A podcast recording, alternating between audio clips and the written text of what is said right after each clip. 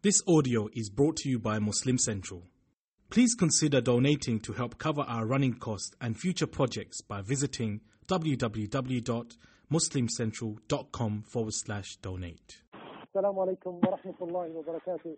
Yeah, Sheikh Muslim Menk, how are you doing? وعليكم السلام ورحمة rahmatullahi وبركاته الحمد لله على كل حال we thank Allah upon all conditions Alhamdulillah. Jazakallah. جزاك الله um, we need to ask you the situation we see in Syria, especially uh, in Aleppo in the last couple of weeks. We know it's been going on for several years, but we've left our eyes out, out of that area. Now we are focusing again. The Muslim community is coming back again. What advice do you have for our brothers and sisters and how we should be acting towards our brothers and sisters, especially in this latest crisis that we, we know about? بسم الله الرحمن الرحيم الحمد لله والصلاة والسلام على رسول الله وعلى آله وأصحابه أجمعين uh, Indeed, it is a very, very uh, great, uh, or should I say, important matter. It is something that is close to the hearts of all those who believe, because Rasulullah sallallahu alaihi wasallam has indeed instructed us uh, about the relationship that we should be having with one another, that we are like a single body, and each time or at any time when any organ of the body is in pain, then the entire body should be feeling that pain, and at least we should be uh, reaching out in one way or another, trying to help and assist in whatever way possible. I think what we tend to forget as a Muslim ummah is the solutions that are provided by Allah subhanahu wa ta'ala are such that they begin with ourselves. You know, it starts with me. It starts with myself improving myself. And a lot of the Muslimin actually don't think that that is a part of the solution. So many of us try to look at solutions by maybe doing something that we think would alleviate their suffering without us having changed anything uh, regarding our own little lives that we're leading. So perhaps a person in the in the nightclub might decide, you know what, I'm going to donate 10 pounds and that's, that's good enough. Yes, you did a good deed, mashallah, you donated something or you might have made a dua for them. You might have made a dua for them, which is excellent. But what you need to realize is if you were to get out of that nightclub, step out and promise Allah, I'm never going to go back, it would have a far bigger impact in the lives of those who are struggling across the globe. And this is taken from the verse of the Quran, إِنَّ اللَّهَ لَا يُغَيِّرُ ما بقوم حتى يغيروا ما بأنفسهم Allah will not change the plight of a nation until each individual changes himself or herself. So this is step number one. Every one of us needs to seek the forgiveness of Allah subhanahu wa ta'ala. قُلْ تُسْتَغْفِرُوا رَبَّكُمْ إِنَّهُ كَانَ غَفَّارًا Nuh alayhi salatu wasalam makes mention of uh, some of the aspects of positive impact of istighfar. And, uh, you know, he, he makes mention of how he says, I said to them, seek the forgiveness of Allah subhanahu wa ta'ala, for indeed He is most forgiving. And then He will do so much for you as a result of this seeking of forgiveness. And one of the things is, by seeking forgiveness, you've improved yourself. If everyone seeks forgiveness and improves themselves, the condition of the ummah then improves. So I'd like to actually encourage myself and all the viewers out there to say, let us, let us try to become closer to Allah subhanahu wa ta'ala. Perhaps we can improve on our salah, we can improve on so many other things, and believe me, you have to understand that Allah subhanahu wa ta'ala's solution starts from that particular point. So that's point number one. Thereafter, once we've actually tried to improve ourselves and so on, uh, we must also reach out in whatever way we can. So those who are perhaps sitting, you know, in positions of authority would have a little bit more to do when it comes to uh, stopping the suffering of those who are suffering.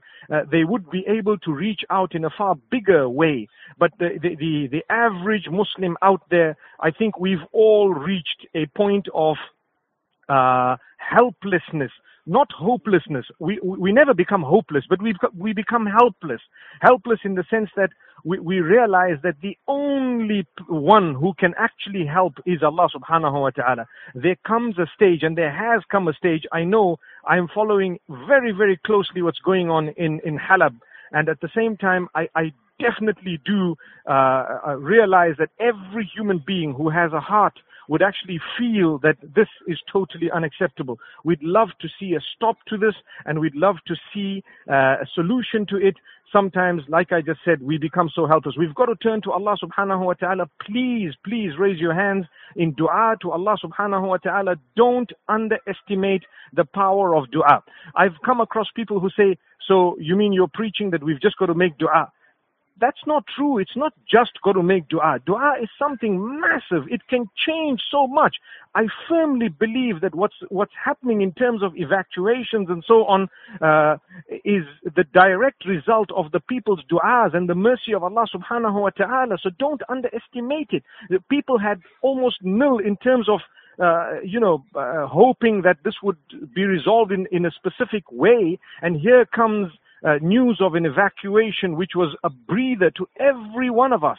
Uh, you know, I've spent sleepless nights on this, and we've been asking Allah subhanahu wa ta'ala uh, at the times that Allah subhanahu wa ta'ala has asked us uh, to, you know, or He's told us that these are the best times to call out to Allah, such as the time of tahajjud, uh, which is a very, very blessed moment. How many of us have actually bothered to get up at that particular time of the day, uh, of, of the night, should I say, and, and weep to Allah subhanahu wa ta'ala on behalf of all those who are struggling and suffering across the globe and, and, and do that for, uh, you know, continuously, like uh, for a long, long time. I think a lot of us are guilty of not doing enough when it comes to uh, making dua at the right time or getting uh, out of our little comfort zone.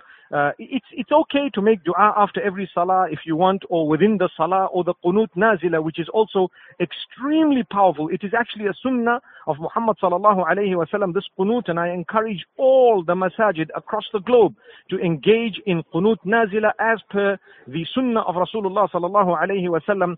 But if we are able to actually get out of our beddings at a time of the morning when everyone would love to sleep and we, we are prepared to make wudu for the sake of Allah subhanahu wa ta'ala, fulfill uh, the voluntary prayer or the tahajjud at the time, cry to Allah subhanahu wa ta'ala, I'm quite sure that a lot of us will be reassured and we would be feeling the, the mercy of Allah subhanahu wa ta'ala. That having been said, we need to reach deep, deep down into our pockets and we need to give and we need to give to the right cause to the right people to those who are genuine and legitimate to those who will get what we want to get to the place we want to get it to. So you need to make sure who you're giving is actually legitimate. They are not fly by nights and they are not people who will usurp or who will use it wrongly and we need to then, uh, you know, give as much as we can because wallahi, what we are going through at the moment as an ummah is very, very sad. And I think it's the result of us uh, uh, disuniting, fragmenting, uh, calling each other names, and it's about time we learned lesson when it comes to this. May Allah subhanahu wa ta'ala grant us all ease and goodness. I mean, these are just a few points that I've touched on, but I'm sure there are so many other points that we could actually uh, benefit from. May Allah subhanahu wa ta'ala make things easy for us and may Allah bless you guys for having raised the awareness. Barakallah fikum. One, one question, uh, uh, I just have one question. Which, um, through some of the questions that we usually have in previous episodes too, so it's something that maybe inshallah you could answer, is that this concept of rahmah of Allah subhanahu wa ta'ala uh, is something that many, many people now, alhamdulillah, are seeing or witnessing. How does rahmah play out in this for those people who don't understand the mercy of Allah subhanahu wa ta'ala. Sorry, I didn't hear you so clearly. Could you just say the last part again? How does the concept of rahmah, uh, how is it understood? Because Allah subhanahu wa ta'ala here is trying people, and then Allah subhanahu wa ta'ala is bringing them mercy. I think what we need to know is Allah is Rahman Rahim, uh, no matter what. So sometimes when we see a situation as a conflict, Yes, it hurts us and we should be doing whatever we can to try and help them. But when Allah knows that it's better for them to return to Allah subhanahu wa ta'ala and to enter into the jinan and to enter into paradise and to go back to Allah subhanahu wa ta'ala, sometimes through His mercy, He takes them away. Don't we, when we see people suffering, uh, perhaps when they're critically ill or when something has happened to them and they happen to be terminally ill, sometimes we say that, you know, they are now gone to the mercy of Allah subhanahu wa ta'ala, meaning they have passed away. So uh, when a person passes away, it's not necessarily something that is uh, absolutely unacceptable. Sometimes that was in the eyes of Allah subhanahu wa ta'ala, the, the point of mercy of Allah subhanahu wa ta'ala. He did not want them to suffer beyond that particular point. So that too could be part of the mercy of Allah subhanahu wa ta'ala. So sometimes when we see people suffering and struggling, yes, it is a test for all of us. Uh, Allah wants to see what we will do about it and Allah subhanahu wa ta'ala wants to see what they or how they will react to that particular condition. And the part of the mercy of Allah subhanahu wa ta'ala is He gives them a lot of strength. And the strength that He gives them is also uh, a great gift. Imagine there are people who come from a conflict zone sometimes. Uh, the way they speak and the way they endure is far more than us who are sitting in a comfort zone. Uh, we wouldn't be able to even tolerate a mosquito biting us. Yet, yet when it comes to people who are in this type of a zone, uh, they, they become over a period of time uh, much more uh, tolerant to this type of, or should I say, they, they take it in a different way uh, than we would. That is also part of the mercy of Allah subhanahu wa ta'ala. So uh, we should never ever become despondent. We should never ever think that, you know, uh, that's it, that's the end and so on of the entire ummah. Allah is there and Allah knows why He is doing what He is doing. Trust Him. Trust Him enough. He is definitely in total and absolute control. He allows things to happen. Some people say, well, you know, if Allah was so merciful, why does He allow this to happen? Well, I've just explained that sometimes it's the mercy of Allah. He wants to take people away because ultimately we're all going to go back to Allah subhanahu wa ta'ala and we would expect His mercy when we return to Him and we really believe that it's a better place that we're going to go to. Barakallah fiqh. Jazakallah khair, uh, Mufti Menk, for your time. I'm just going to ask you one thing more, inshallah, if possible. Just give us uh, a brief 10 seconds. What are some of the du'as that we should be saying uh, at night time? Is there any specific du'as that we should be saying? You know, there, there, there are so many du'as that one could actually read. Uh, I, I think it's best if we would actually uh, learn them from a good source and, and take up so many of these ad'iyah. There is this qunut nazila uh, that we have, you know, uh, and there are so many du'as that the Prophet sallallahu alayhi wa sallam made. Allahumma inna nashku ilayka ضعف قوتنا وقلة حيلتنا وهواننا على الناس. You know, uh, the Prophet sallallahu alayhi wa sallam himself complained regarding his, uh, or regarding the, uh, weakness of the of you know the state of weakness. Uh, yet he was not in a state of weakness. We are more in a state of weakness. And oh Allah, we are helpless. There is not much we can do. Ya Allah, we are waiting for your assistance, your help. And as much as we should be learning the du'as that are sunnah, sometimes for some of the people it's good to weep even in the language that you know. You can weep in the English language. It's very, very powerful to actually cry to Allah using words that you've always wanted to actually say to Allah subhanahu wa ta'ala.